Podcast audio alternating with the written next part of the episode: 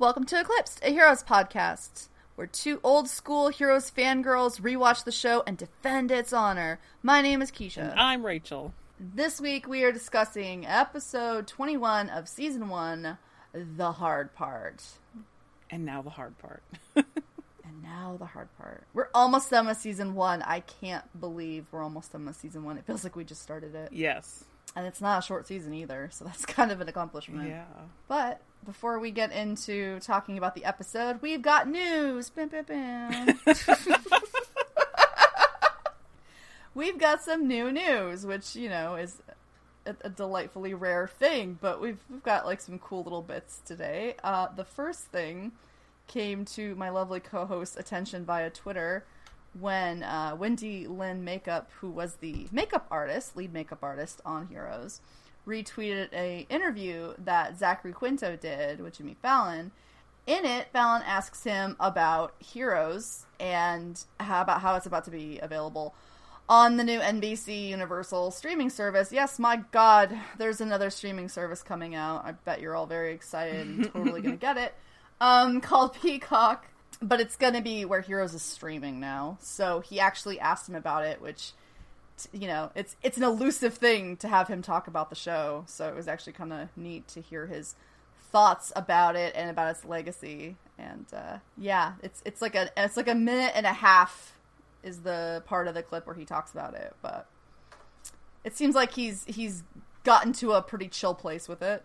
I think most have. What choice do you have at this point? Yeah. like, yeah. I I think it's funny that he's seems still kind of surprised that his character of all things like connected with people so much. Mm-hmm. Mm-hmm. But it's like, dude, I don't. I hate when he called it like an archetypal villain. I was like, dude, that's not what you were playing. Like, you brought a lot more to it anyway than than that. I would argue, like, you know, him on like American Horror Story. That's an archetypal villain. Yes. Like, so goddamn cut and dry that is. But I don't know. I, I think that what he got to do on the show was a lot more than that. So, but I'm biased. I'm one of those people he talked about who still like connects with that character and you know still likes the show. So, If you're interested in seeing that clip, it's uh, retweeted on the Eclipse Podcast Twitter. and I imagine we'll probably link it on the show notes. Yes, I could. Of course, I usually do. Why not? Yeah.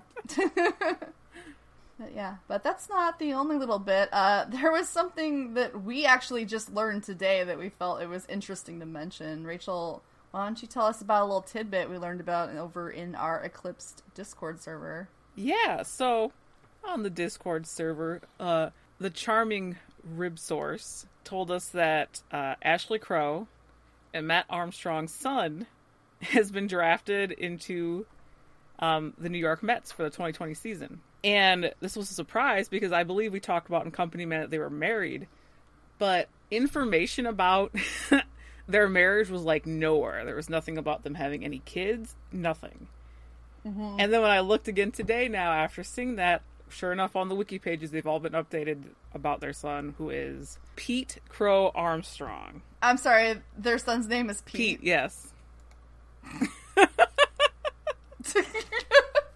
He's older than Heroes though, dude. Come on. I know, but it's still funny. it's funny. so then I went and saw an article where they had interviewed both of them about their son. And we actually got like some information about what they're doing now because they're both out of acting pretty much. Matt actually teaches English now and she is a private acting coach. So that's what they're up to now. That's wild. Yeah, because it was like just like a couple weeks ago when we did Company Man. I was looking that up to like double check my information, and yeah, there was no information about when they were married and all this other stuff. And so I was like, well, I know they're married, but I can't find anything else about it. Yeah, because I remember when we looked it up, it was like, are they still married? And it was difficult to find that information right away. So Yeah, both of those new news were from today, right before we started to record. Mhm. She sent me that link to the ZQ thing at work, and obviously I, I was useless from that point on. Let's get into the episode, which we joked about last week that we couldn't remember anything that was in it. minus the Sylar stuff. And it kind of makes sense now why. Because Sylar is such a big part of the episode and everything else is just moving people into place. It's kind of like his. It's kind of his company, man. It almost, it basically is. Basically, yeah. It's the, it's the most he'll ever get. Yeah. Yeah, he's such a huge part of it. All the other bits are kind of small in comparison. Which is wild if you think about it. He's still just a guest star at this point. Well, I mean, going into, like, this is spoiler, but not. Because the original idea was, like, you know, a lot of these characters were going to die at the end of season one. I know. And there was probably a very real chance he would have been one of them. So this was, like, our one shot to get, and to, like, rectify that backstory. I had to, like, rectify the backstory and then also truly make another obstacle for Hiro to deal with in terms of his like hero journey. Yes. So, Hiro's hero journey. yes. Oh man, yeah. Which why don't you get into Keisha? Because we're gonna start off with Hiro and Sylar and all that good stuff this episode. Oh, we sure are. It's uh, it's the biggest chunk. It is so huge on my notes right now. Okay, so if you recall, how could you forget? Because it was awesome. The last episode that we did was our splendiferous dark future five years gone. And Hiro and Ando returned once more to the present day at the end of that episode. After seeing all that they've seen, Hiro is super stoked to get a chance to change this future. He's gonna he's gonna figure it out. He's gonna protect everybody, prevent all of this bad from happening the same basic journey he's been on, but now he's seen the consequences if he fucks up. Which really, I mean, the whole thing is so interconnected by the end. I mean, he's just one of many moving parts. So it's not just all on his shoulders, but it feels like it is. So he's like, all right, so we got this comic book that we got from the future, and it's got all this missing dialogue in it. You know who we should ask? We should totally go ask Mr. Mr. Isaac, Mr. Isaac, about what these characters should be saying and get a little more context to fill out here. Let's stroll on down to the loft and go see our good friend. Oh, Hiro. you, you poor dude. Um, so he's set off to do that. Meanwhile, the current occupant of said loft, uh, Sylar's there, and he's playing with his new power because that's what he does because he's a child and he is. And he's painting himself and he's come to this realization that really shakes him up. He does a painting of a guy he's never painted before and it turns out to be ted. And he puts it together in his head that what is going to happen is he's going to meet ted. He's going to take his power and he's going to explode and all these people are going to die. And holy shit that's the explosion and everything that's just surrounding you know all the paintings and it's on the floor you know it's, it's everywhere. It's everywhere in the loft. It's hard to escape that. And so he freaks out and i think it's kind of cool to see that and it's it's such a great sort of preview of what's to come this episode because it's like oh we're really gonna get really deep into his character this episode and not just the villain stuff with a capital v because it kind of it starts to rub up against his he doesn't really have a code like a Dexter Morgan per se, but he seems to have something. Mm-hmm. He's not just all about wanton destruction and annihilation, and so that's a different, you know, that's an important difference to make or difference to realize with his character. And so he's freaking out and he needs to reach out to somebody. And who does he reach out to? who does he call but Mohinder? You know, the guy he tried to kill a little while ago. I just I love his lack of self-awareness. he's just like, well, you know, you're still alive. It's fine. I need to talk to you. like, I need to need to get something off my chest here, bud. Um, so he calls him, and Mohinder answers the phone, and Sylar's freaking out. He's like, I think I'm going to do something bad. And Mohinder's like, You think you're going to do something bad now, huh? Like, you've been doing something bad. What's the point of this? He says, You're a murderer. You don't get the luxury of regret. And I was like, Oh, burn. And so Sylar's going on and on, and he's talking about how before his killing had an important purpose. And he was there to take what others didn't deserve. And he was just enacting natural selection. That's all he's doing it's just nature, man. Nature's brutal, and so is he. And he talks about how, you know, they, as in the people he would be killing, mean nothing. They're innocent. There's no gain. What possible reason could he have for killing so many people? It just doesn't make sense. He just needs Mohinder to make this make sense to him. And Mohinder's not interested in being his therapist at all. and he is he's holding his landline while calling another um, calling the cops on another phone. And he's like, "Look, if you're really concerned, turn yourself in. Like that's all there is to it. Don't go calling me. Just stop. I don't understand why it's such a thing for you." So he tries to dial the cops, and Sylar's immediately pissed about this. He's like, "Oh, I can hear you dialing 911 on the other line. It was a mistake to call," and he hangs up on him and they have this really great like tight close up shot where he's just he's freaking out and we've never really seen this before um we've never seen him sort of full of so much doubt and questioning so much when that's totally going to be a thing that we're going to see an absolute shit ton of later on. Mm-hmm. But for right now, it's a new look for him, so it's interesting. And so when you know it cuts back to him, he's back on the phone, and he's called a mystery person, and we're like, "Ooh, who's Sylar reaching out to?" And all we hear is just you know the one sided dialogue, and he's like, "You know, it's been a while. I've been thinking about you know my future. I know it's last minute, but can I come talk to you? Can I come over?" And okay, I need to say this part right now. So they really ramped up a lot of the video promotion when this uh, show was nearing the finale of season one because it was a big fucking promotional thing for NBC.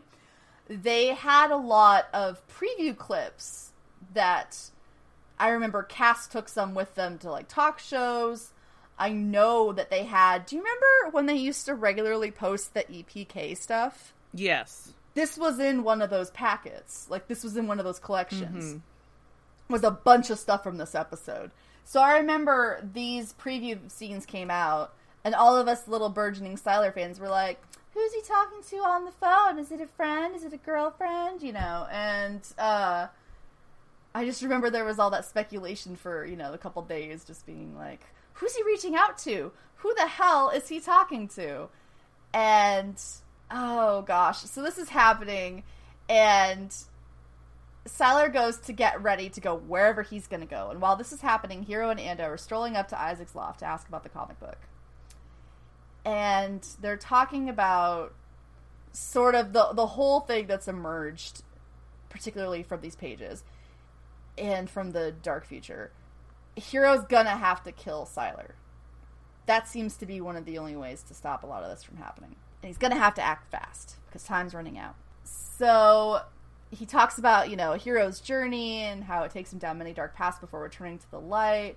And he's gonna do that, you know, he's gonna he's gonna figure out what he's gonna do, but it he, he just he's not ready to just charge in and just straight murder a guy, even if that guy is Sylar.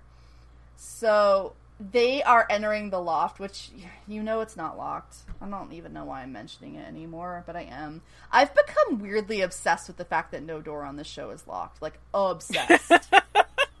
it's a problem. It's in every like note I make. It's like, and that door is unlocked. But Um, so but not every Yes. door Yeah. is unlocked. There is one No, character who consistently locks his door. yes, it's the only smart thing he ever does. it's Mohinder Suresh. Oh. He always locks his door. Commander Suresh. He locks his fucking door. Yeah. And he should get credit for that. Yes.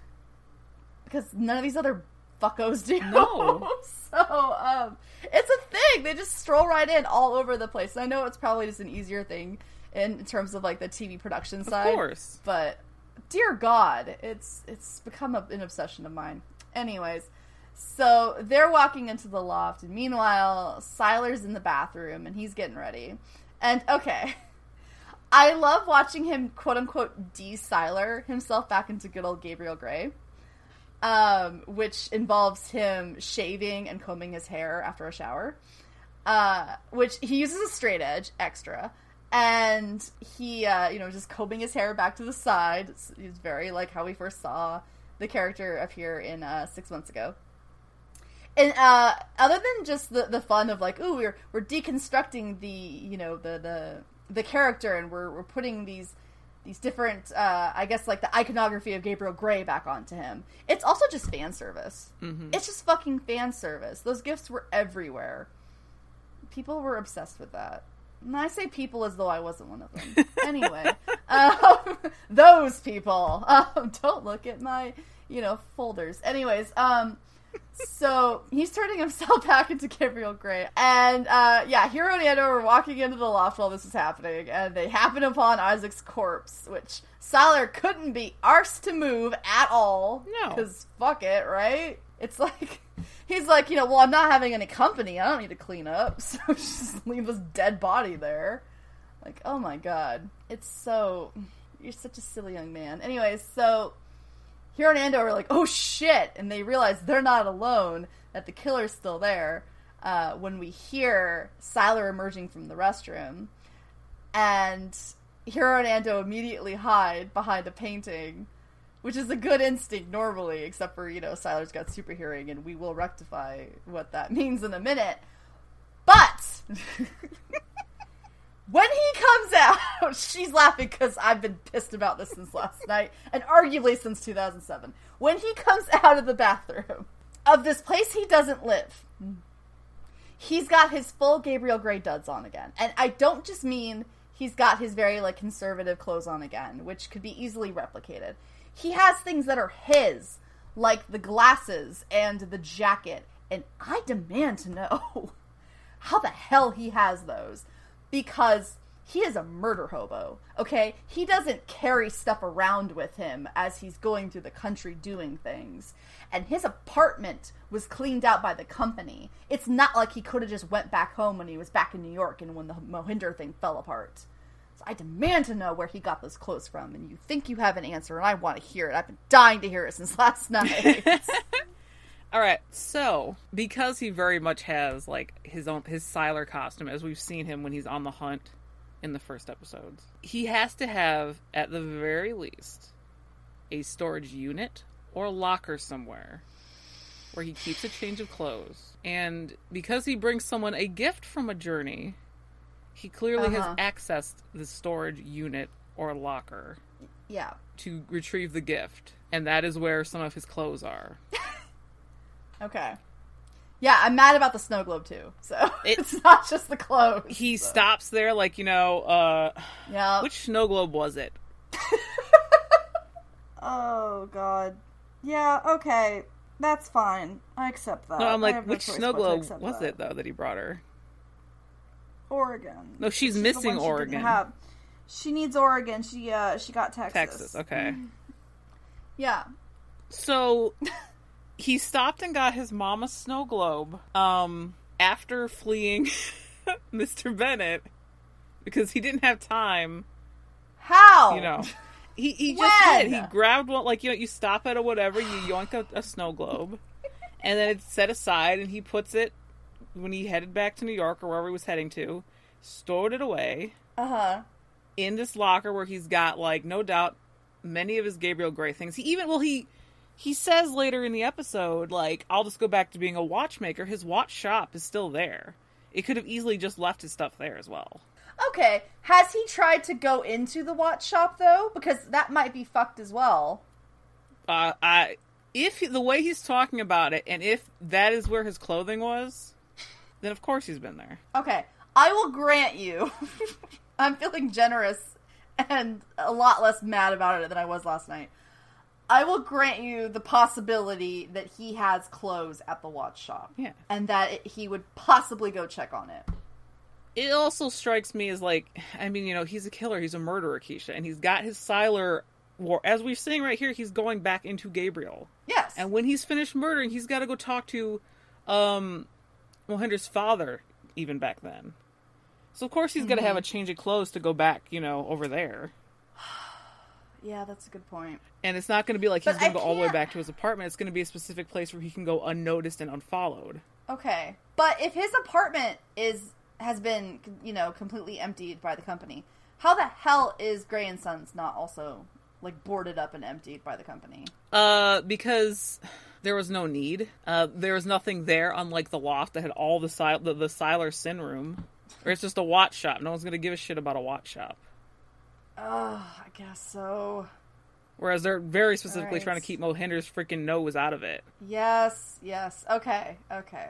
I will grant you. And and you know what? A large part of this is because Ryan made the same argument, so I've already heard this argument. he thinks he has he thinks he has a, a locker, and uh, yeah. All right.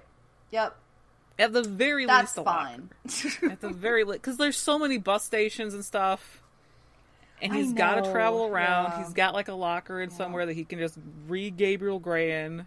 And he went and picked it up because there's no way he wasn't just in the loft the whole time. He came and left. We just didn't see it. Yeah, because I remember back then this was an argument that happened back with uh, with people back when it aired too. I believe that the concept of him potentially going to like a thrift store was brought up, and I was like, "But that's his coat." But um, I find it. Yeah. I find it more of a stretch to say he went to a thrift store than him having something stored somewhere.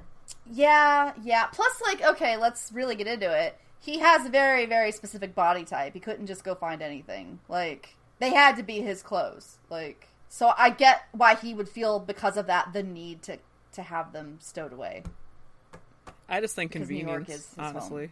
Yeah, yeah, Yeah. yeah. All right. you win this round. Mm-hmm, You win this round. No. Um, so- And he's obviously Uh, been sending his mother snow globes or bringing them to her. which is fucking hilarious. So of course he's got to change of clothes somewhere. It's so good. It's like if I can compare him to Dexter again, it's like he's just sending his blood slides to people. Like Mhm. he's killed someone in all those places. it's so funny. Uh, you know he probably gets a, a little sick kick out of that too because of how she is. Anyway, um, Oh, I'm sure. uh, all right. So he pops out of the restroom. He's all Gabriel grayed up again. Glasses, so many layers, that ugly coat that I love. And he immediately thinks, okay, something's up. And it just feels wrong. And he walks forward and he can hear uh, Ando gulp, which is great because they do like a really great exaggerated like gulp, you know. And uh, he also hears heartbeats. And so he, at one point, is standing right in front of the painting that they're hiding behind. And it's this great little tense moment where he's just like, whoever you are, come on out.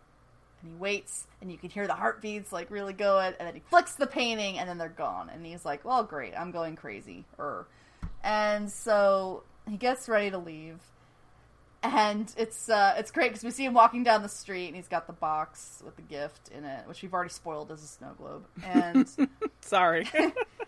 no, no, it's it's fine. It's not like you know, it's whatever. Um, and so he's walking uh, down the street, and we see uh, Hiro had teleported he and Ando to a bodega, and it's like right outside the loft. It's like on the corner, and so they see him walk past, and he glances back behind him, but they do like the whole, oh, you know, they do the old like lean back in, and he doesn't see anyone. He's just like, oh, he's probably just tense because he found out he was gonna destroy half of New York, and then also he has to go see his mom. So he's really going through it.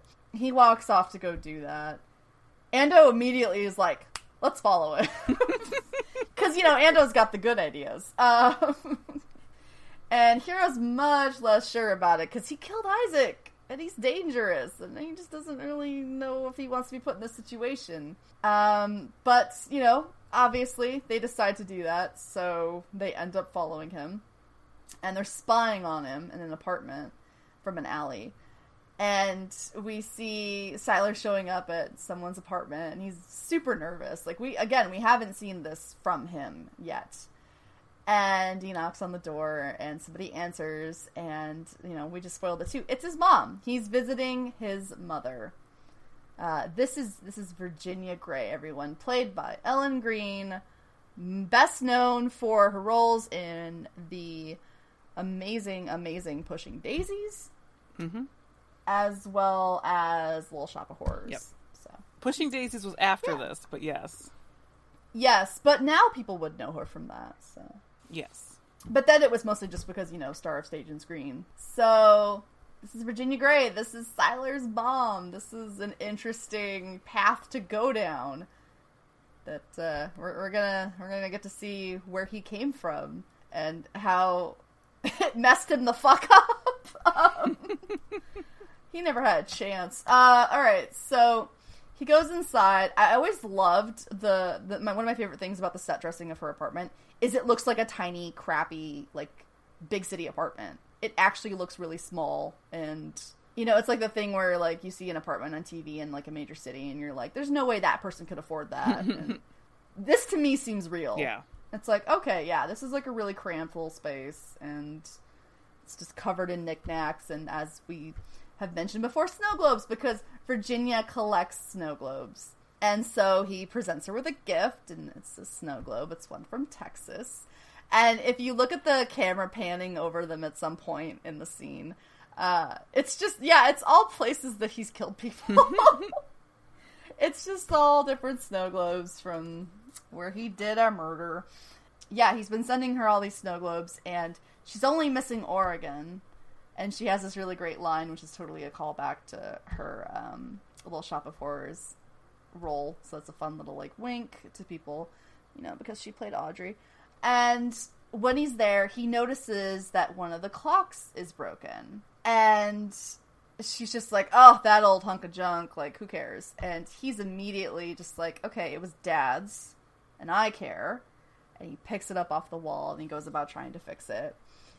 And you can just feel the tension as soon as the dad is mentioned. Mm-hmm. Like it just oh, it just it fills in the whole family dynamic so damn well this this whole entire episode. And he picks up the clock and he's like, "It's a beautiful piece. It just needs a little attention." My heart, Rachel, my fucking heart. He's not talking about the clock. Um, oh, it's not subtle. So he's sitting there and he's got his little kid out and he's trying to fix it. And he's like, you know, I'm tired of traveling. I might just stay here for a little while. And if I stay, maybe I could stop. And obviously, Virginia's like half listening to him. And she's like, stay in Queens? Like she's just like, why? You're doing all this, you know, cool stuff. You're traveling the world. You're living a great life. Obviously, why the hell would you want to come back here? And she's very like, she's very like fussy over him, and just the way that she talks and everything. Like, oh god, their whole dynamic just makes me like, like it's just like, oh, you poor bastard. Like she's just a lot. And so she's like, well, if you're gonna stay, you should call that man whose Rolex you fixed that one time because he works at an investment banking firm. And obviously, you know, if he just calls completely out of the blue and mentions that, then he can get into a very competitive job field. And so I, I put in my notes, he very correctly tells her that guy wouldn't even remember him. Um, and I said, she really seems like the kind of mom that has said the words pound the pavement many times to her son. um, kind of vibe she, she has.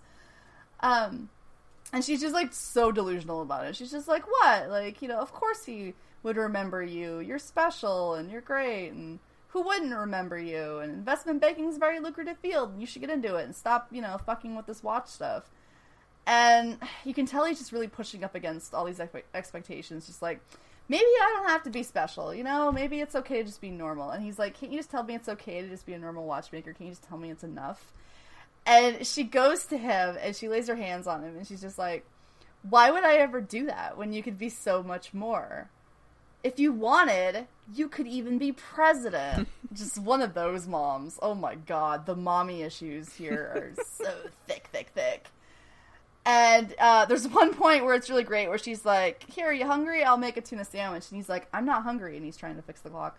And she's doing it anyway, you know, so not listening to him. And he calls her out on it. And she starts getting all like tears in her eyes, upset, like real emotional manipulation shit. And uh, it's great because when we come back from the ad break, he is absolutely eating that tuna sandwich he did not want, um, just to calm her down and it's like, oh my lord, your whole life has been this. And he's like, what if I told you that I really could be special? But to do it, I'd have to hurt a lot of people. Should I? And she's just like, you? You couldn't hurt anyone. And was like, oh lord. It's like it's like some some really great like psycho type stuff. Mm-hmm. Like he wouldn't even hurt a fly, you know, kind of thing. He's like, well, there's a lot of things that I can do that you don't even know about and he decides to show her one of his abilities. And just imagine Hiro and Ando watching all this. By the way, they must feel super uncomfortable. like this little, this little fucking Tennessee Williams play happening right here. And so he takes the hose from the sink and he sprays it, and he uses his cryokinesis to turn the water into ice flakes, and he turns her apartment into a snow globe, basically. And at first, it's really delightful, and she's filled with joy and awe and wonder. And Hiro is smiling as he watches the scene unfold in the alley, but Sylar can't just do something simple because he has incredible destructive tendencies and an absolute shit ton of resentment toward her. So it's a toxic stew, really. And I kind of have to wonder if this was anyone else that he was, you know, showing this power to in this way if it would have ended differently. But there's only one way this is going to end. So he's going about doing this, and as we look at his face, it's starting to change. It's starting to get that old Sylar dark look in his eyes. And the music is starting to change too. The music in this episode is great. I absolutely love the scoring that's done in the scenes with Sylar and Virginia. Mm-hmm it's like a really cool extension of the Sylar theme.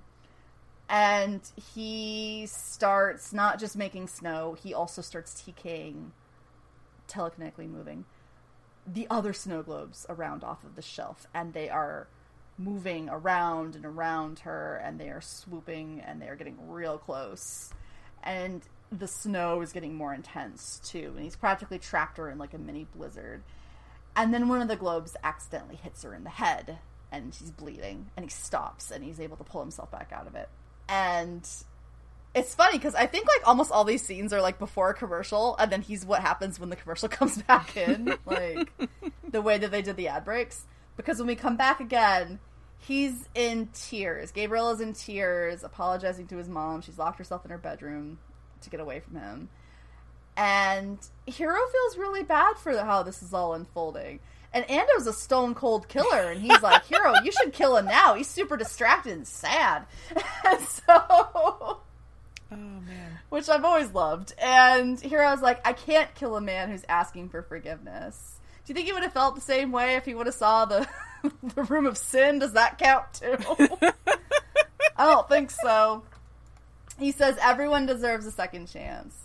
I'm not future Hiro. I don't want to be him. He killed so much that he forgot it should be hard. And so Gabriel's still upset, and he's talking to his mom from the other side of the door, and he says, I saw a vision of the future, and I'm going to kill a lot of people. Tell me why I would do that. And his voice is breaking, and he's still all teary, and he's just like really struggling with this.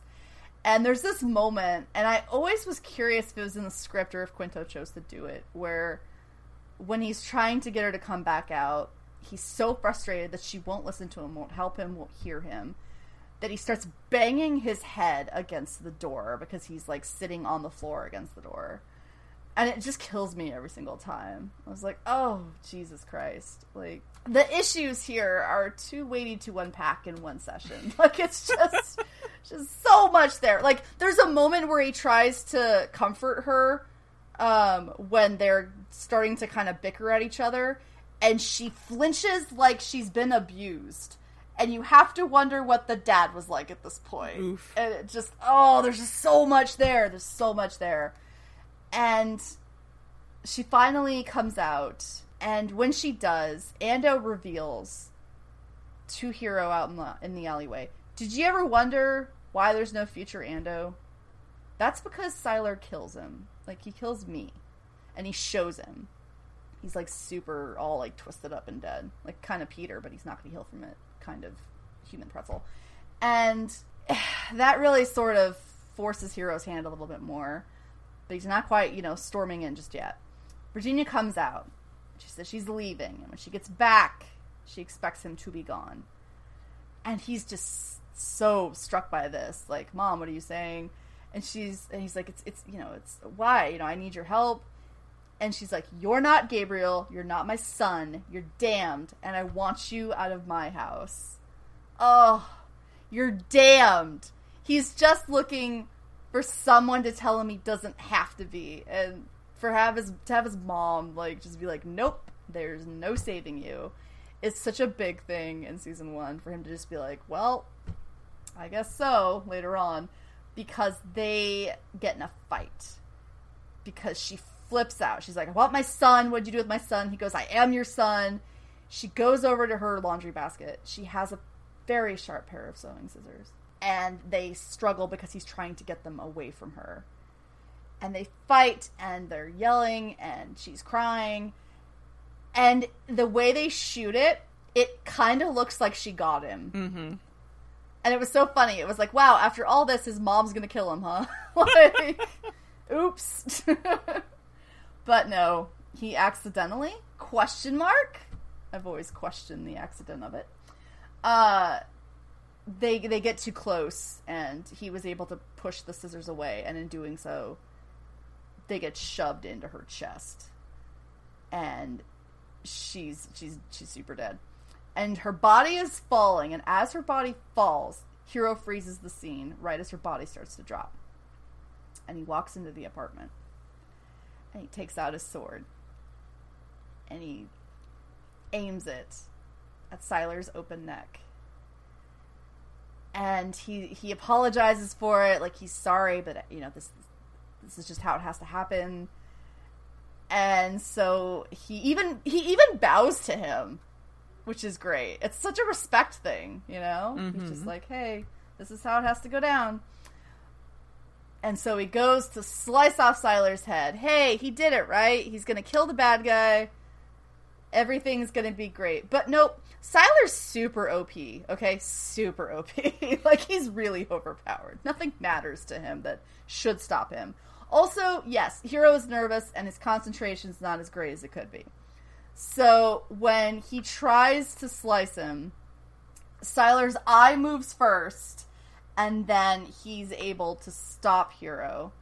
He grabs the blade and he starts freezing it with an icy hand and he's like, "You're the one who's been following me all day.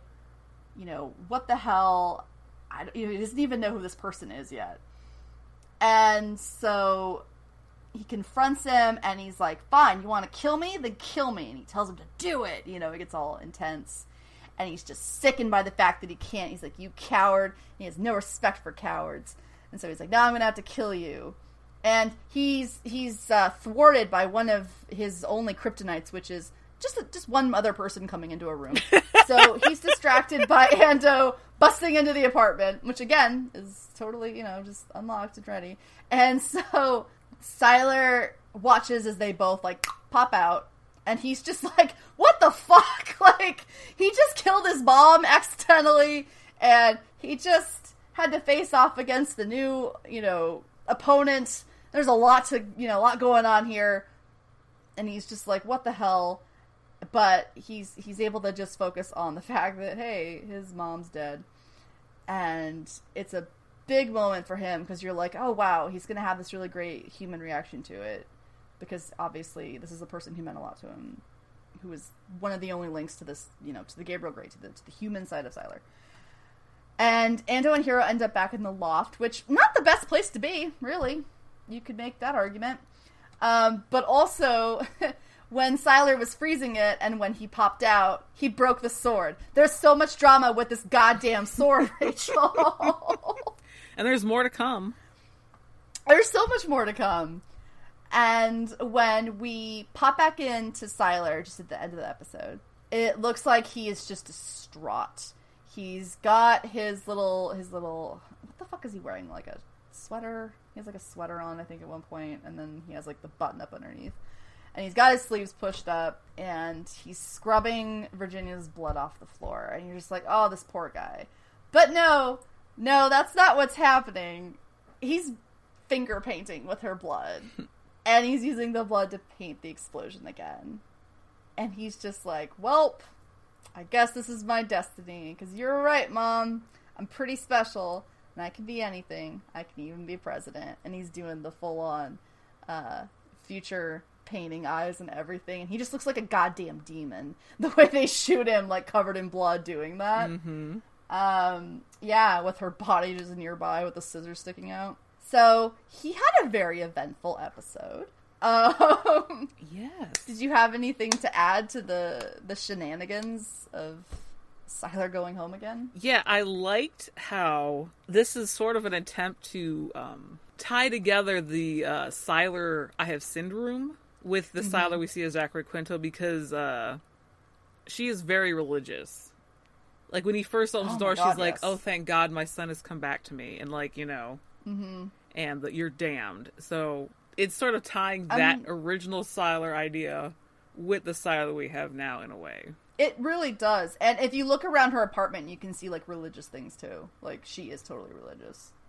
So it helps you like because up until now, Sylar is very scientific. He's yes. very like this is natural selection, etc. This is my um, purpose. And you see now where the whole Eye of Sin has come from, which is his mother and their whole problematic relationship that has occurred. Is, is problematic even a big enough word for what the hell goes on in this episode? Like, oh, oh, there's a lot. There's a lot. Yeah, and, and the yeah. other thing is something we'll talk more later about because, like, listening to you talk about it again really it struck a chord at how much of a parallel there is between this mother and son in this episode and another mother and son that we will see later.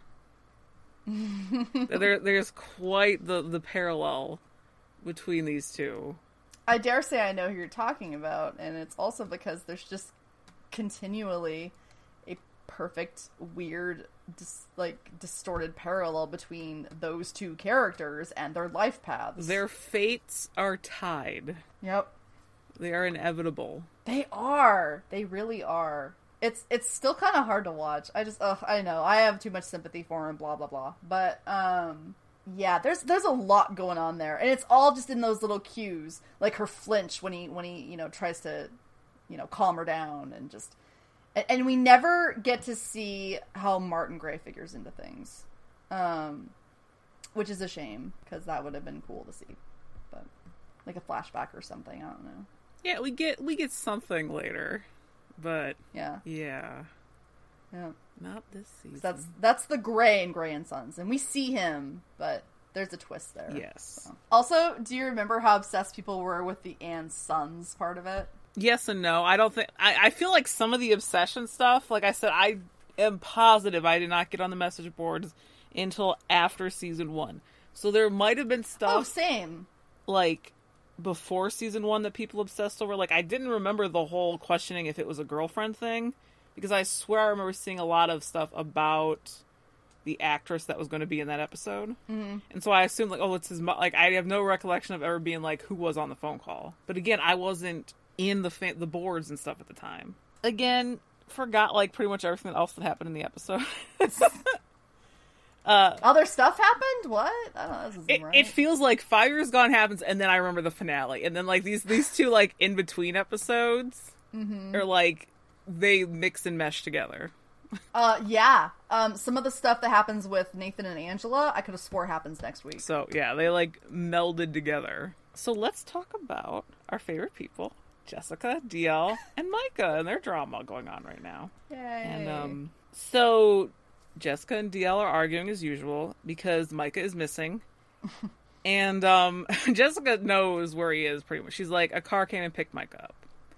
And she's like half brushing it off, like, oh, it's fine. But, you know, she's like, Linderman wanted him.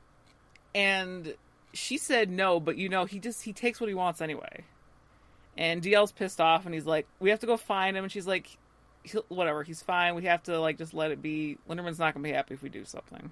And he's like, if you're not going to go, I will. And he storms out, and she kind of stands in the room for a second, and we get to see Nikki in the mirror being like, please go with him. He's going to get killed if, if he goes alone. And mm-hmm. actually gets through to Jessica. She goes after him. She's like, wait for me. And she goes after him. And we get to see what Micah's up to. And he, he's being pretty much pampered right now. he's in this nice room with uh, playing video games on this big TV. And uh, as far as he's concerned, his mother's there. But it's it's actually Candace who is uh, kind of giving a little bit of an update on how Micah's doing. She's like, he's fine, he's great, he's you know he's a good kid, and she pretends to be Nikki and goes over to him, and Micah's like, you know what, I don't like Mister Linderman, I I want to go home, and she's like, well, you know, he helped us, and now we have to help him. And he's arguing back and forth with her, and then she like kind of like drops a little bit. She's like, "Micah, that's enough." And right, like you know, gives him a bit of a firm hand there, and she's like, "You know, I'd never let anything bad happen to you. It's okay. We're gonna be fine with Mr. Linderman." And I don't, I, Candace with Micah is kind of fun. I like them in this episode, and I think they're in the next I as well. just love Candace. You know, I just love Candace and mm-hmm. everyone. She's fun. We love Candace. I'm yeah. I, I I'm always sad that Missy Peregrym didn't get to continue on. But Yes, for various reasons, but Mm. stuff happens. People get busy. oh yeah. So we head back to Las Vegas, and uh, DL and Jessica phase through the wall of Linderman's art gallery, and uh, Jessica's like, "Never do that again." she hated it, but she's like, "He usually hangs out here because this is like his favorite thing is this room." And they're like, all right, well, let's see if we can find some info where he is or where Micah is. And they see a painting, an Isaac Mendez painting, of Micah looking out a window onto a burning city. Not great. So she's like, it looks like New York. And then they're kind of looking around and they're seeing like a pretty much an ode to um, DL and Nikki on this one panel that he has set up there. Like photos of them both. Uh, he finds his report card there, and sh- there's pictures of them both like when they're younger. And DL's like, was any of this real? Was it all just a science experiment for Linderman? Hmm. Were we his science experiment? Because like, there's no one like us in the world, Nikki. There's no one like Micah. And as far as they're concerned, that's the truth. Yeah, so they think they don't realize there's all these other people out there. They're in their own little show where they're the only people who can do stuff. Yeah, like cuz uh yeah, Nikki doesn't know anything about um anyone. She knows that uh there was something weird with Parkman Yeah. because he could he could hear Nikki. And she doesn't know anything about Nathan. And Nope. DL was saved by Hiro, yeah, but uh the only one who kind of realized something weird was happening with that was uh, Micah. Yeah. Yeah, because Hiro's like, I'm a hero, like, you know, like comic hero. So only Micah kind of realizes it's not just you guys. so, you know, DL thinks they're one fucked up science, science experiment. And they see Linderman's calendar sitting there and they realize that there's a note, um, on election day it says Petrelli. So they're like, well, he, they've got to be in New York, so we have to head to New York. And we go back to where Micah is. And we see Nikki, air quotes, getting ready to go take a shower. and Micah's like, you know what, Mom? I'm sorry about talking back to you. I shouldn't have talked back. And she's like, oh, that's so sweet. Okay, I'll be right back. I'm going to take a shower. And as soon as she gets in the shower, he turns the TV up and lets himself out of the locked room and starts running because he knows something's wrong. And then it becomes even more clear something's wrong because every door he runs into, he runs back into the room. And the, he's watching a cartoon and it keeps being like the same thing over and over, which, like, I think it was like a Woody Woodpecker kind of thing. Mm-hmm. Yep. Yep. And uh he comes back in and he sees instead of Nikki coming out of the shower, it's Candace. And she's like, you know, when I can make you see whatever I want, it's kind of hard to get away, isn't it? And he's all like, well, where's my mom?" And she's like, "All right, kid, you're a nice kid. I don't want to hurt you, but if you don't listen to what Linderman says, I'm going to show you things that'll mess you up for life." so Just so chill about it. yeah, just I'm just gonna show you stuff that's gonna mess with your head for life. You know, she doesn't threaten to hurt him. She threatens to scar him mentally, but she's not gonna hurt Yeah. the kid. So he's just he's got to behave for her, and so we have to see Micah like reluctantly behave, and that's pretty much it for their whole sphere for this episode. I hadn't like forgotten per se, but uh yeah, damn, Linderman, way to use people as guinea pigs. like it really does seem like most of their lives have been, you know, documented, tracked and manipulated. I'd say it's entirely possible that they were helped into each other, like their paths were helped across, oh, yeah. but oh yeah. that could just been like geography wise. I don't know. It's wild to think about, and also sadly something we never really get an answer about. We, we get hints and it's like later seasons like what might what it might be but like yeah we don't really get an answer and even in the comics we don't get an answer Yeah, like not really. Not to the degree which something like that demands because that that's really that's that's opening up a huge thing to question. Like you can't just drop that bomb and then walk away from it. Like it makes you wonder if something wasn't course corrected in between season one and two oh, probably. Where they adjusted something that was going to happen with them. I mean, it seemed like that sort of thing was happening quite a bit in the last two to three episodes of the season. Mhm. So, which uh, your comment about them and about all this had reminded me. Uh, I think it was when the hard part came out. Is when the Entertainment Weekly connecting covers came out that had the clues to the last two episodes. yes. Oh my god. and I'm looking at them right now. I don't know if I have all of them. I think I have one. um, I still have them. I don't know where the fuck they are. I just googled them, but I think they're at my sister's. But yeah. Um, I think I had like the Sylar and Linderman cover.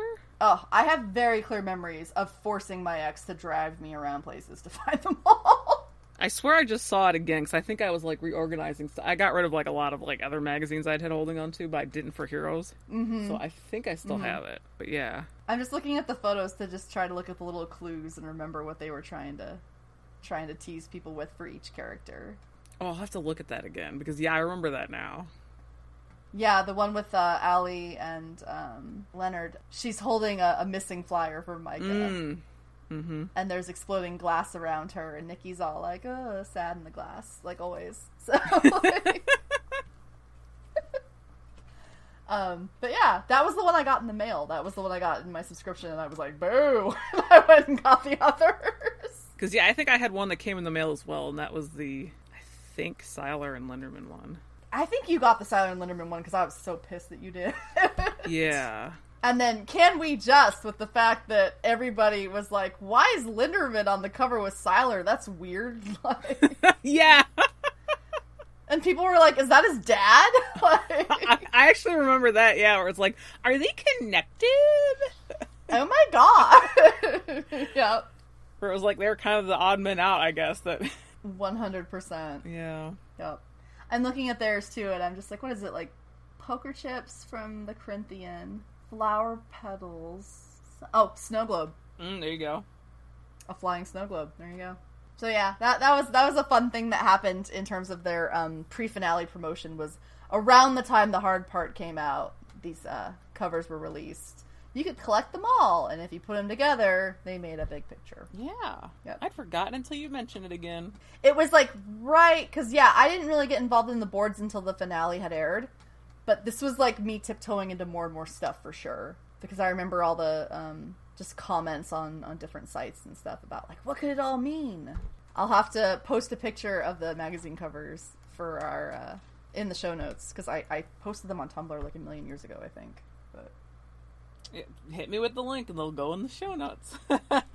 Sweet stuff. Um, yeah. So that just reminded me of that because I was like, oh yeah, I remember that they had their own magazine cover. Um, I don't think I have too terribly much to add to their whole thing. I yeah, I really like I like Candace with Micah. It's it's a fun duo. She, just great babysitting energy of like I don't want to hurt you, but I will scar you for life if you keep fucking with me. So. just keep that in mind. It was cool to see how how goddamn powerful she really is.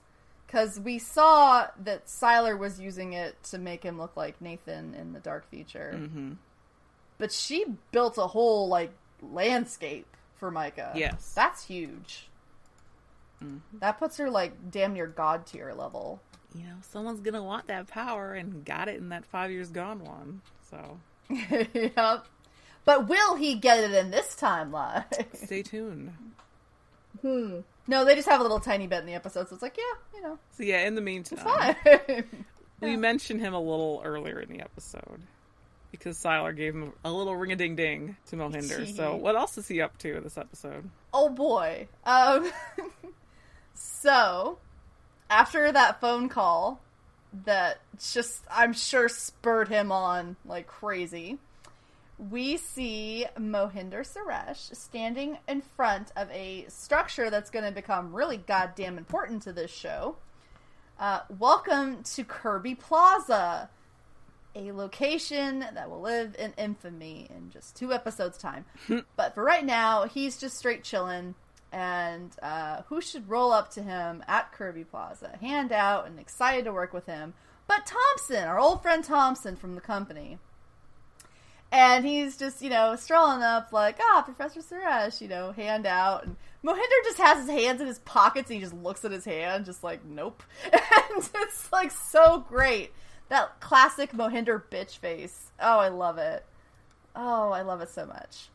And so Thompson's like, all right. And he's like, well, have you thought about my offer? And so they start getting into it. and what I love is that Mohinder is immediately trying to control the situation from the jump. And I think a lot of it spurs from the fact of just he's really stinging from the Zane of it all still. Mm-hmm. So he's like, all right, no, if I'm going to do this, then it's going to be my way or the highway. You guys want what I have. I have the formula to find them. And that's how it is. So you're going to, you know, we're going to do this on my terms. He calls them a bunch of untrustworthy gundas. I had to look up what that meant just now. um, as far as I can tell, it's it's slang, obviously. Uh, and like the Hindi English translation, it means a gangster, a hooligan, or a villain. Mm, yeah. So, makes sense. Um, yeah, he's just like, nope, like, I'm not working with you. You're gonna work for me. Just trying to be full on about that. And I love how Thompson's like, oh, you're real cute, kid. Um, because he's just like, hey, so just to remind you, some people died because you led Sylar right to them. Just, you know, you might want to remember that. And uh, I just, I love the idea of like a vigilante Mohinder. You know what I mean? Mhm. Just like, he's gonna, he's gonna stop the bad guy on his own and he's gonna, he's gonna do it all. And so Thompson's like, all right, so here's what's up. We need your help. We need to fix our current tracking system, which is the Walker system. And that system, if that name sounds familiar to you, and it should, is Lil Molly Walker. Remember the absolutely traumatized young girl from the second episode whose parents were viciously murdered in front of her by Sylar? Um, he's just like, yeah, so this girl, she's sick, but if we can cure her, well, then she's the only one who can stop Sylar. And they used to air that on the on the promos. Do you remember that? Yes. They were like, she's got the power to stop Sylar. And everyone was like, what can she do? What incredible power does she have? No, I'm going to take this to an interesting place because I just came upon it in my own head last night and I'm very excited. I've been super stoked to do this Mm, ever since last it. night. Yeah, it's like a, a version of things I've never thought about before. So he's explaining to Mohinder that she's sick. She has a virus that is destroying her nervous system. It's the Shanti virus. Oh, fate and destiny. hmm So apparently, Chandra had developed a cure for Shanti Suresh, but he was too late in in his you know ability to implement it, and so and the company doesn't even know what it was. So they're like, "Hey, Mohinder, you have access to his research.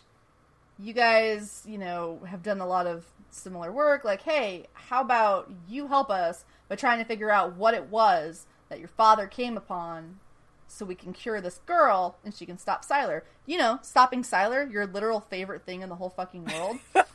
and it's probably the only thing that's kept him from just walking right out because they immediately uh, Thompson goes over to they you know they go inside the building and he shows her uh, he shows little Molly just in a room just I think she's like drawing or something she's like playing with crayons and so Mohinder can see her you know in the glass and he's pissed that they're trying to emotionally manipulate him by showing him a cute little innocent Molly and Thompson's like look you might be you know upset about this. And this might be not exactly what you had in mind. But Sylar's gonna kill a lot more people, and we need to focus on that. Like, it's it's important. Molly's the only one who can stop Sylar. So, let's take a walk Okay. into Spoiler Land. Let's take a walk into Spoiler I Land. see your notes Rachel. now. So yes, spoiler alert. Spoiler alert. Okay. So we find out what Molly can do, obviously, and what Molly can do is she can think about somebody and she can find them, just about anybody, you know, anybody, anywhere that they are. And I remember when that was revealed, people were like, "How the fuck can that stop Sylar? That can't do shit." Oh, they can find him. Lots of people can find him. They can also find themselves dead. So they no way in hell planned for this, but they stumbled ass backwards into perfect continuity.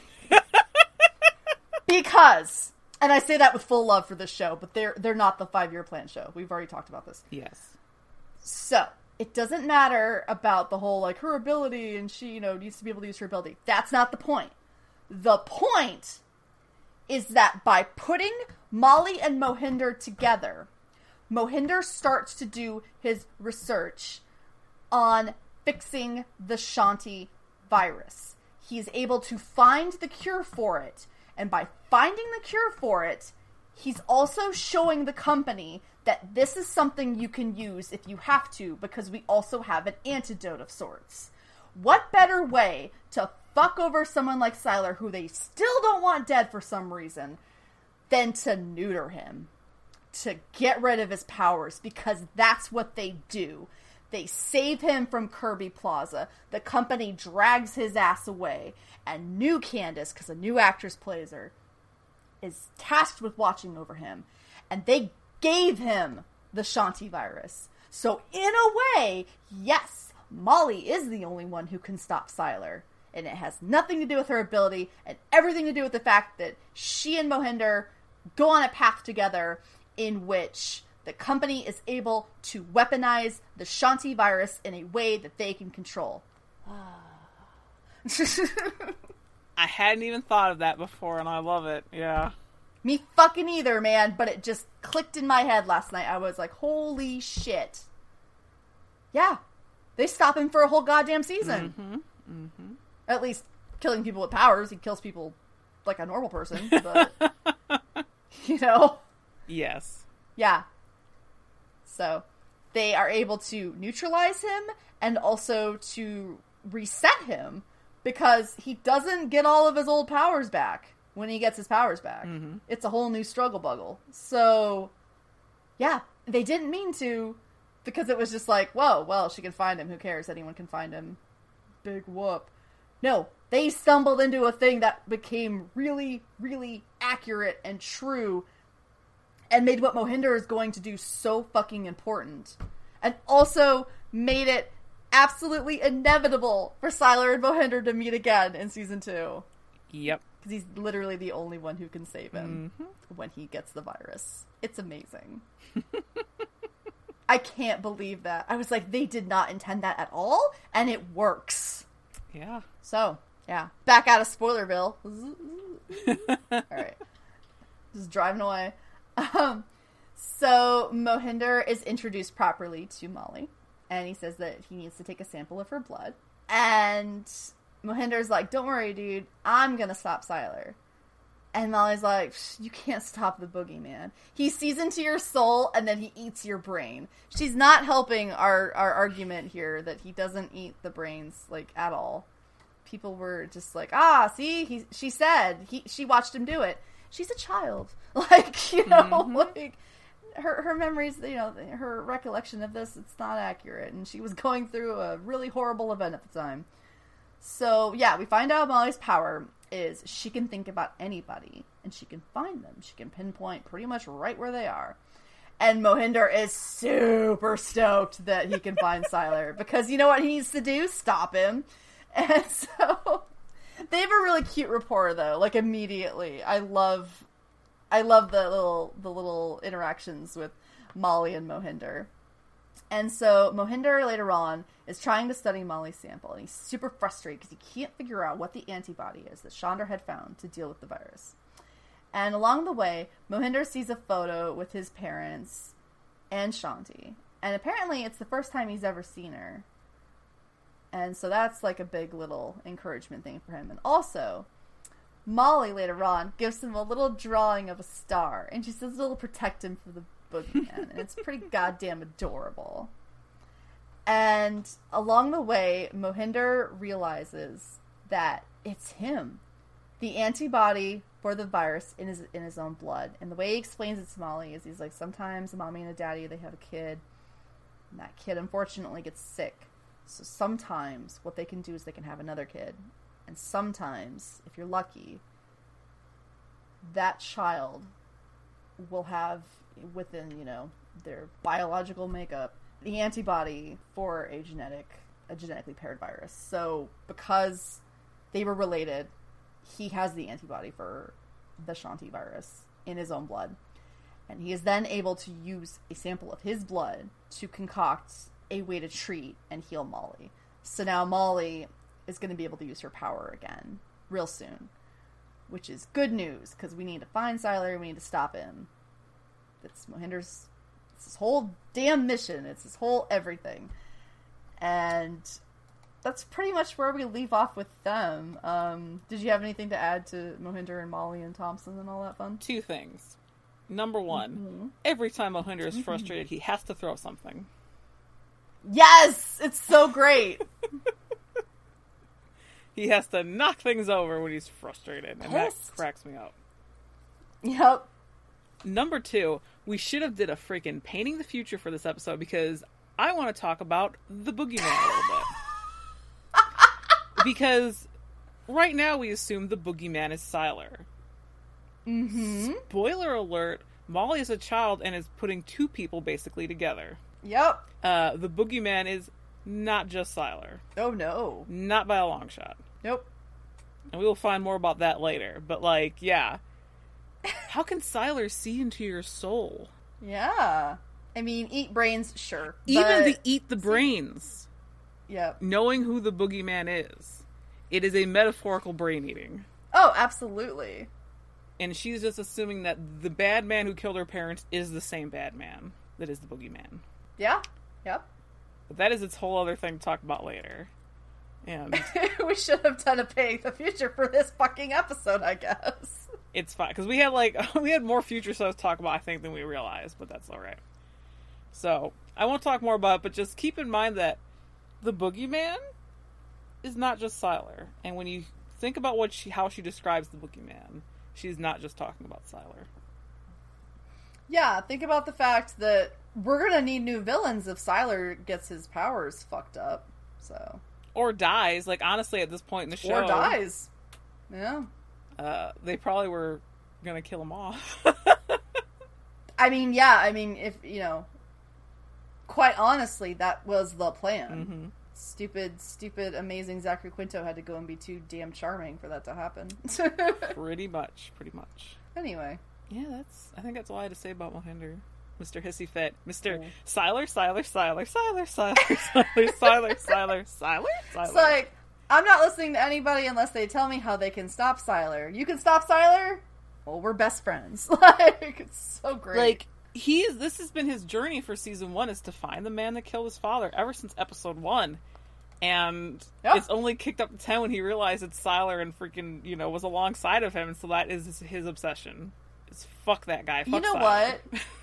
we should have done a painting in the future for this episode because I'm sitting here like, and you know the funny thing is, What? is when the bit the big Kirby Plaza thing happens, the one person who it makes the most sense for to have stopped him because of their journey is nowhere near the fucking action. Mm-hmm.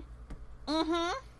it's fucking Hiro who does it because comics or whatever, but for the actual like narrative thread of of Mohinder and his journey and what he's working toward, he should have been the one to find a way to do it. There were there were very few people who would have been satisfying to kill Sylar. Yeah. And certainly in season one, Hiro colliding with him is not that.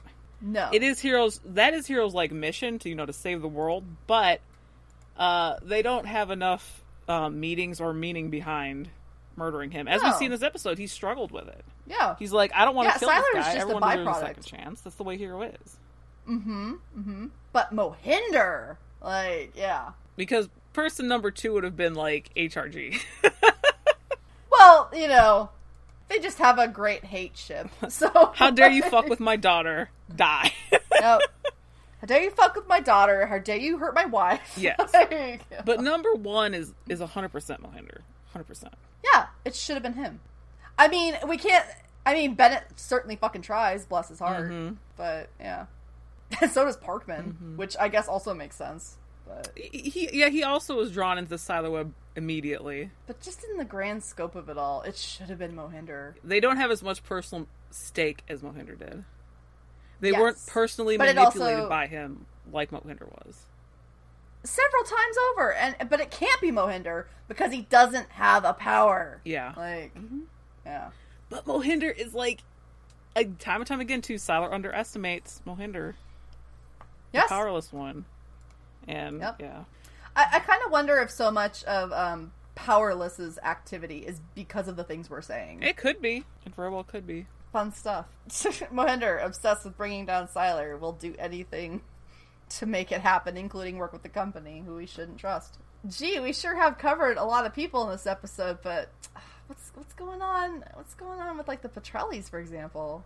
Yeah, there, there, there's a, there's a little chunk of people we haven't talked about yet. Anyway, let's pick up with the Petrellis. Uh, we see Peter, and he's got his sketchbook, and he's sketching uh, flames. He his drawing has improved since that like first episode where he drew a stick figure floating. It sure has. He and Sylar are on an art journey right now. Practice makes perfect. That's what they say. So he it's these flames. You can see a Vote Petrelli poster like fluttering in the flames, and so he's seeing destruction.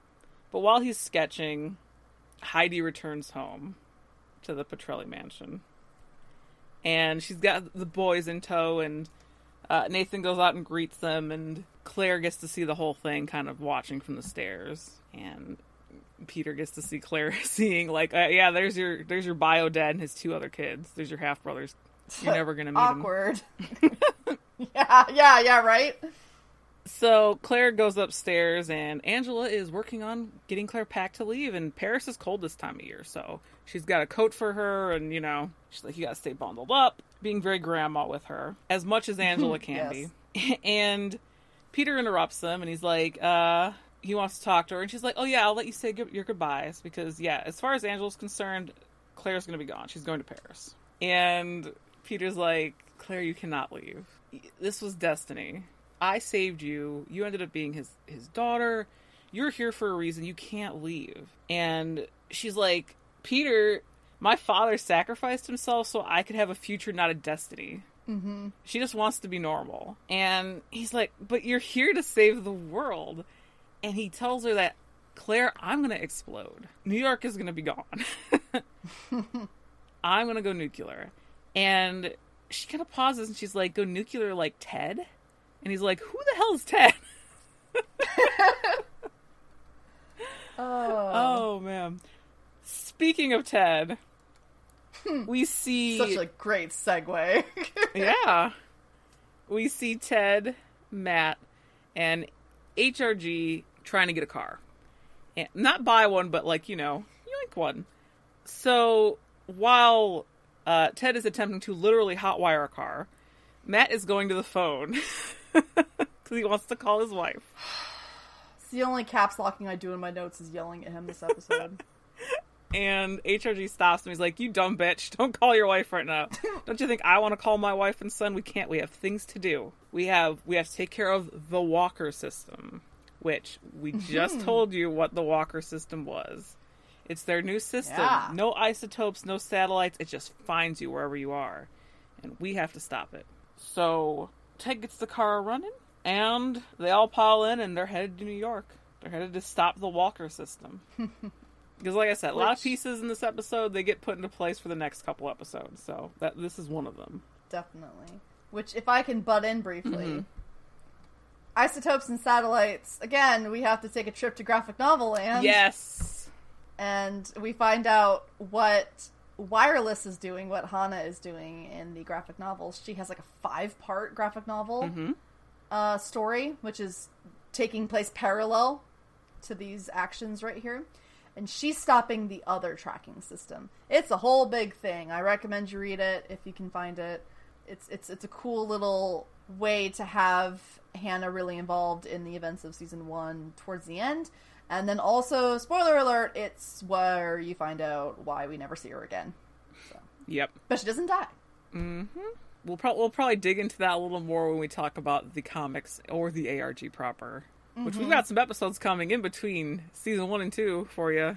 Yeah, we have a whole big ass list of things we want to talk about just even before we get into season 2 Mhm. So look forward to that. Yeah, July is probably going to be all us talking about not season two. yep. Not yet. Our summer of side episodes. So Hey. back to Claire and Peter, who are uh, telling Nathan that this guy named Ted blew is the one that blew up Claire's house. Like Peter's like, "Hey, I might not be the bomb," Anything that says Guess what, everyone? anything that's like, "Hey, I'm not the bomb," is like great news for Peter. Even though he's seen it, it's like maybe it's not. And Peter also kind of lets slip that like Nathan can fly, which Claire didn't know. She's like, "Oh, you can fly," and he's like, "Yeah." And she's like, "Oh, that's cool," and she says it really quietly, and it's I just love adorable. that. They're like, "Oh, that's cool. You can fly." Perfect reaction. And um, Peter's like, "We have to go find Ted, because you know if we can find him, maybe we can stop it that way." And Nathan's like, "All right, you know what? I'll make a few calls, Peter. That's like Nathan's solution to everything. Shut up, I'll make a few calls." and so that gets Peter out of the office, and Nathan takes a moment to like, you know, you know what, Claire, I admire your bravery and everything you've been through, like getting your house blown up and everything. and then you know they leave his office, and who does Nathan call immediately but Mr. Linderman? We have a problem. Because he's a bitch. Mm. So, uh, Claire and Peter decide to follow up a little later and go to Nathan's campaign headquarters to see if he's made any movement toward finding Ted. And as soon as they get there, Claire freaks out because who is in the office with Nathan but Thompson? And she's like, oh shit, that's the guy who I'm running from. That's why my father sacrificed himself. Is this guy who I'm running from? And he's here in Nathan's office. What the fuck, Peter? What the fuck? And um, Peter's kind of like calming her down, like, it's probably not what we think it is. But meanwhile, like, Thompson is like, you know, trying to talk Nathan down because he's pissy. He's like, I don't know what the hell Linderman even thinks. I'm going to lose. Right now, it's speculated that I'm going to lose. And you're keeping me in the dark on everything. Who the hell is Ted? And um, Thompson's like, Nathan, Nathan, you're just nervous.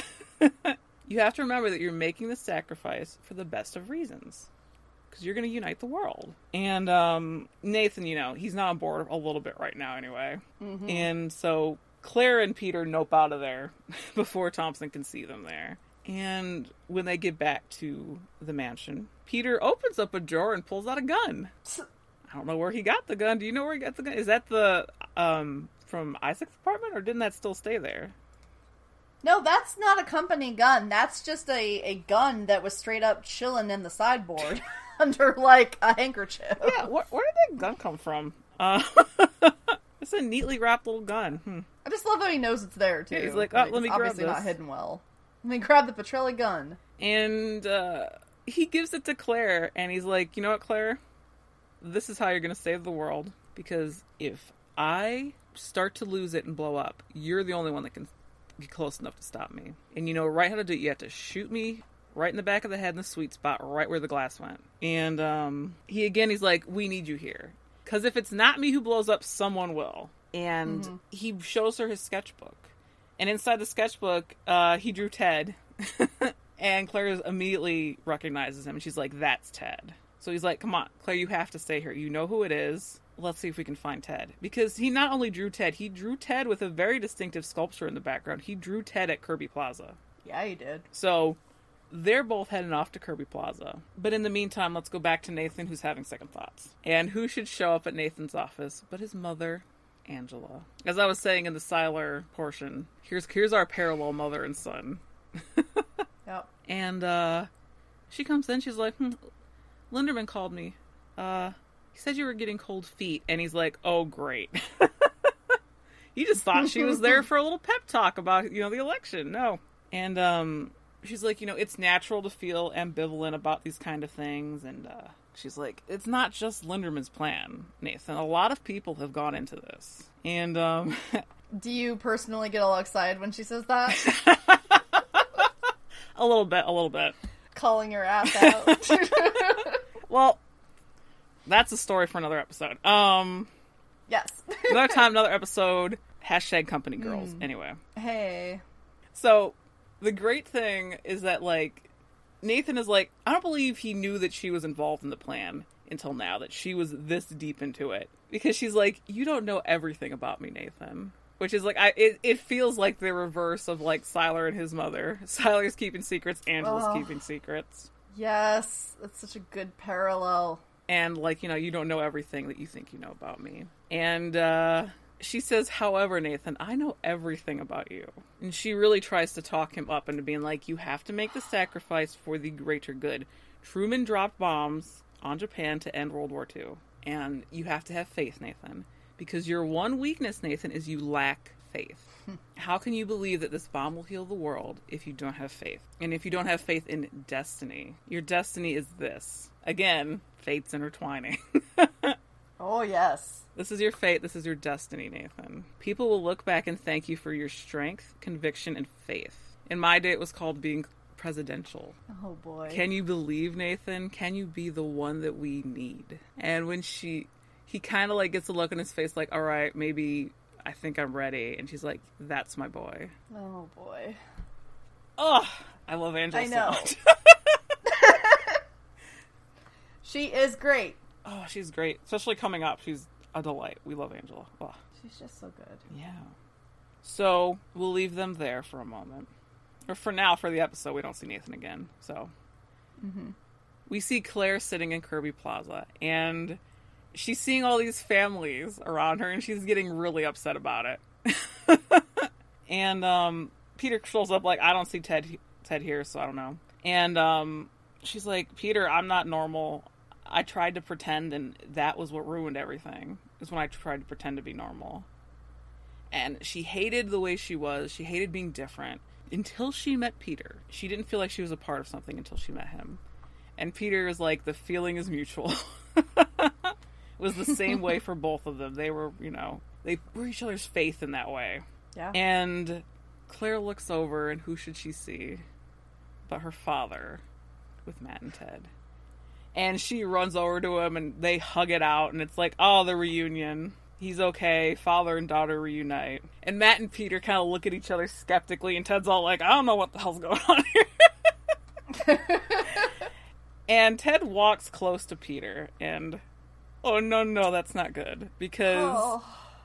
Peter looks down and his hands are glowing. And Ted's all like, What is he doing?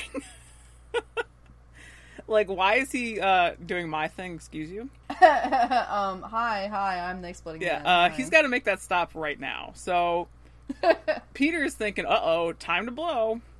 And that is how. Sorry. And that is how we end our episode to be continued. Peter might explode right now. And somewhere Claude is really disappointed in him for not being able to control it. Damn it, Peter. he was doing so well, Oh, too, fuck. for a while. Yep. Claude's there, invisible, arms crossed, shaking his head like, Peter. If only. and flipping HRG off as well. Like, fuck that guy. pew pew pew. Do you have anything to add for this whole big Petrelli portion of the episode? I I just oh god, fucking Parkman all like I need to call my wife because you know my pain is more important than yours, and I'm like you fucking dumb. You used to be a cop. That is like the number one thing you don't do is use a phone, even a payphone, to call someone when you're on the run. Well, to be fair, he wasn't a detective yet. He was a beat cop, so I don't care. Yeah.